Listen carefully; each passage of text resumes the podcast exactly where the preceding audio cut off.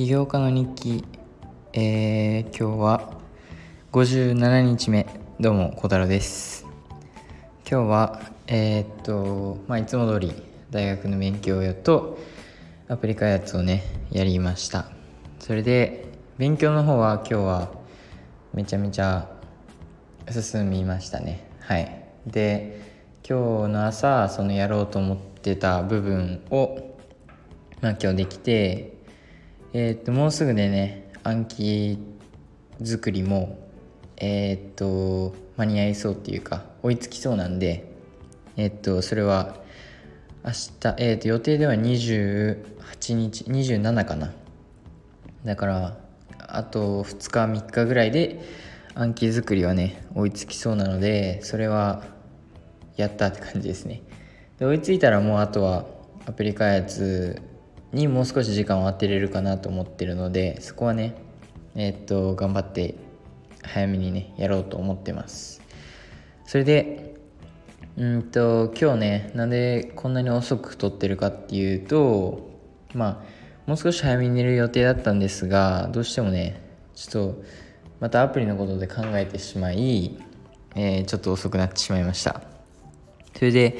何を考えてたっかと言いますと、まあ、何を考えてたっていうかそのもともとあったアイディアをうんともともとあったアイデアえー、っとね、まあ、要するに昨日かちょっとその前の日ぐらいに僕があこのアイディアいいかもっていうのを、えー、そういうのを思いついてたんですがそれをねもう一回振り返ってうんと僕その MVP をねまた作らないといけなくてその時に何をどの機能を厳選してとかまあその何を何にフォーカスを当ててこのアプリを作りたいのかみたいなのを決めなくちゃいけなくてでなので僕がね2日前ぐらいに思いついてた機能から本当に必要な機能を厳選して MVP のバージョンをねえー、っとどういう風になるかなっていうのを今日想像してうんといろいろねノートとか書いたりしてたらこんな時間になっちゃいました。えー、それでまあ結論から言うとなんかねめちゃめちゃシンプルに出来上がったかなと思ってます。はい。それでえー、っとまあシンプルすぎたらもちろんねその App Store 側がねいろいろうるさいんですよ。あのこれはシンプルすぎるだの他のアプリに似すぎてるだの。でもうん。今回僕がもしね思いついてるバージョンをそのままそっくりそのまま作ることができれば多分えー、っとシンプルだけど見た目はシンプルだけど機能としては結構差別化をね図れ図れてるんじゃないかなと思うので、まあ、そこはそこまで心配してないかなと思ってます。ただ今回の MVP はえー、っと見た目をまずめちゃめちゃシンプルにしたいっていうのを思ってててか今回の MVP っていうか今日ねそのノートを書いてて思ったことがその僕アプリの見た目をねすごく気にしたいんですよ。はい。で今僕が2回作った MVP は本当にね見た目とか全然良くないというかね僕の理想とは程遠いんですがまあ僕が思い描いてるアプリは本当にデザインをとにかくね綺麗にしたいんですよ。なんかすごい UI だなってなるようなアプリにしたくて。で僕それにはそのシンプルさをねめちゃめちゃ大事にしたいっていうふうに思ってて。なんかあのー、変にいろいろね機能とかをね詰め込んでえー、っとめちゃめちゃ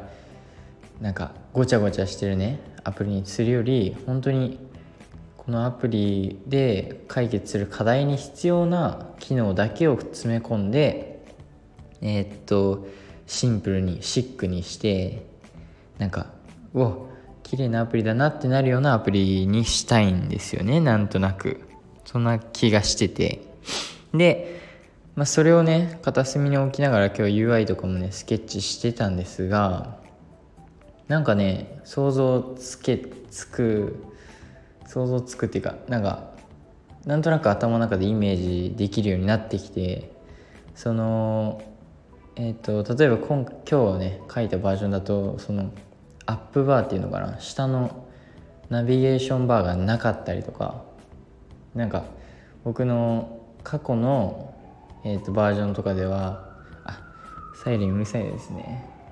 すいません。えー、っとうんここら辺よくなるんですよこのサイレン救急車かな。怖いですね。まあまあまあえー、っとそう。で今までになかったようなうるさい。はいもうちょっと待ってくださいね。あはいはいはい。えっと、まあ、今までになかったような UI の感じにしてみました。とにかくシンプルさを追求したので、まあ、シンプルかつシックな見た目にしたくて僕がね入れたいと思ってる機能を詰め込むならこういう UI になるだろうっていうのを想像しながらスケッチしました。でそれがね多分出来上がったので次はまあこれを Figma でね作ってみて、まあ、どんな感じになるかもっと想像をね明確にしてでその後にうんとアプリ開発するって感じです。でうんともう一つ大事な点がその今回のね MVP に追加する機能がフラッターフローで実際実装できるかがちょっと不安でうん結構不安なんですよ。でそれができなければ、まあ、方法としてはもう残ってるのはコーディングを勉強してフラッターで作る。イコール、えー、確実に5月3日までには間に合わない。もしかしたら本当に機能によってはねあと3ヶ月ぐらいかかる可能性だって見てます。はい。でもうんと、まあ、確かにね MVP は早くスピードが大事だって言われてて僕はそれはもうね間違いなく共感してるんですがえー、っと何て言うんだろう。このアプリの僕がねえー、っと前ビジネスコンテスト参加して好評だった機能を追加する。でこの機能がこの機能は必須なんですよこのアプリに。ってことはこのアプリにこの機能がないと MVP として成り立たないというかそのこの機能があってこその、えー、とユーザーのねそれに対してのフィードバックとか僕が欲しいんですよ。なので他のその機能を抜いたところでなんかその機能を抜いたバージョンのアプリのフィードバックをもらってもちょっと仕方がないというか。なのでなんか特別なケースですがこの場合は少し MVP の開発が、まあ、3ヶ月とか半年に伸びても、まあ、仕方がないというかこの場合はいいのかなとか自分の中でね思ってます。はい。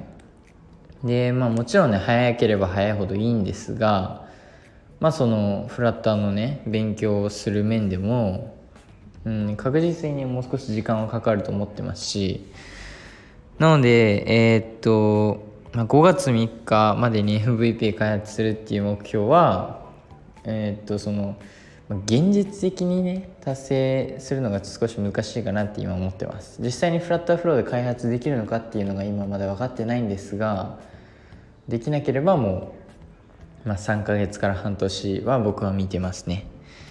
で、まあ、それを目標としてね、やっていくので、まあ、大体2023年までには、この僕が今思いついてるバージョンの MVP は完成させたいです。はい。で、えー、っと、まあそうだな。なんか、まあ、この今新しいバージョンを思いついてて、で、やっぱり一番の課題点っていうのが、その、相手をまず要するにその好きな人に気持ちを伝えるのでその好きな人をこのアプリ入れてなきゃダメっていうのが一番の難点で。でまあそれは難しいんですよ。でまあ一番いい方法というか簡単な方法はあの他の人にね勧めたくなるようなアプリを作るっていうのが僕の中でのミッションというかね。それを達成できればあとはその人がね人が人を呼ぶというかそのままだんだんじわじわ広がっていったらなとか思ってるんですがうん今回の MVP の機能は少しそのなんだろうバズる性バズる機能というかなんか今までにないような機能ではあるのでまあそのなんか他の人に勧めたくなりやすいのかなとか思ったりしてますね。はい。でまあもちろんまだ機能数としては結構少なめであそうそう。僕がね今日やっぱり思ったのがその最終形態のバージョンねどうちゃらこうちゃら語っててもどうせ変わるのでその MVP その自分が解決したい課題を解決するのに必要な最低限の機能のバージョンを作ってでもそっからの機能は、まあ、一応アイデアとねアイデアぐらいはいいんですがそこからもどんどんユーザーにユーザーに話してユーザーに話してどんどんアプリをより良いものにしていくっていうのが正解だと僕は思っているので、まあ、とにかく今ね思いついてる MVP はとてもシンプルで、えー、っとシックに仕上げてでこの僕が入れたいと思ってる機能を詰め込みます。で、まあ、このシンプルなバージョンが出来上がったらえー、っとまあ目標は年内に App Store に出してでまあこれでもダメって言われたらもうとにかく OK って言われるまでちょっとずつ変更点変更していったり機能を足していったりするしかないんですがそれで OK もらって App Store リリースできたらあとはちょっとずつ広めていくって感じなんですけどまあえー、っとコーディングでねやる未来が見えてるのでそっちの方が可能性が高いというか。なのでまあ3ヶ月から半年？そんなにかかるのかな？分かんないですがでも大学の勉強と両立するって考えるとまあそんぐらいね見積もっててもいいかなと思ってて。とりあえず年内には僕が満足いく。じゃあ今回は本当に満足のいくというか App Store にあったらこのアプリすごいなってなるようなアプリを作りたいです。まあもちろんね MVP はそこ大事じゃないんですよ。本当に。機能とか見た目とかは本当に大事じゃなくてあの大事じゃないんですよ。ななんですがやっぱり僕のアプリは少し特殊なケースだと自分の中でも思ってて一人じゃその成り立たないアプリなんですよ。てか成り立たないサービスで例えばそのなんだろうなその一人で使えるようなサービスだったらもちろん少しね MVP が荒くても一人で使えるのでそこからねそのユーザーにフィードバックを求めてでどんどんどんどんねよくしていけるんですがこの場合だと僕のアプリの場合だと相手も入れてなくちゃいけないイコールまあ相手も入れたくなるようなアプリじゃなきゃいけないんですよ。なのでその時点でハードルが結構高いというか求められるものが他の MVP と比べると少し高いんですよね。でそうなるとやっぱり自分が僕がねその一ユーザーとして入れたくなるようなアプリをやっぱり提供しないとそれはね実現しづらいんですよ。その他の人が他の人に勧めたりとか。やっぱり僕が、えー、あのユーザーの一人として入れたくなるそんな見た目だったりそんな機能が詰め込まれてるアプリじゃないといけないのが今回の企業アイディアというかなのでちょっと特殊なケースで少し難しいんですがまあけどね難しければ難しいほどちょっとチャレンジのしがいがあるというか楽しいですし、まあ、なので、えー、と目標というかこれからの予定は、えー、ととりあえずこの今できてる MVP ノートでスケッチできてて、まあ、結構ね自分の中で頭の中でイメージできてるのでそれを Figma で一回作ってみます。で作ってみたら、まあ、あとは本当にねフラッターの勉強し始めてもいいっていうふうに思い思ってますかね。なんかやっぱりこうやって今話しててもやっぱ思うんですが UI というか見た目の大事さも本当に大事でノーコードだったらやっぱりねその限度があるというかできることが限られてくるんですよ。なので僕が本当に満足いくバージョンバージョンというか満足いく見た目を作りたいのであればもうコーディングは必須というかそこはね避けて通れないので正直、まあ、フラッターフローで作るっていうのを諦めて諦めるっていう言い方はあの違いますがそれはまあ今現実的に僕がね理想あの理想しに理想的である、まあ、そのバージョンというかアイディアアプリは作れないっていうふうにも決めつけてフラッターにね完全に集中するのはありだと思ってます今回は。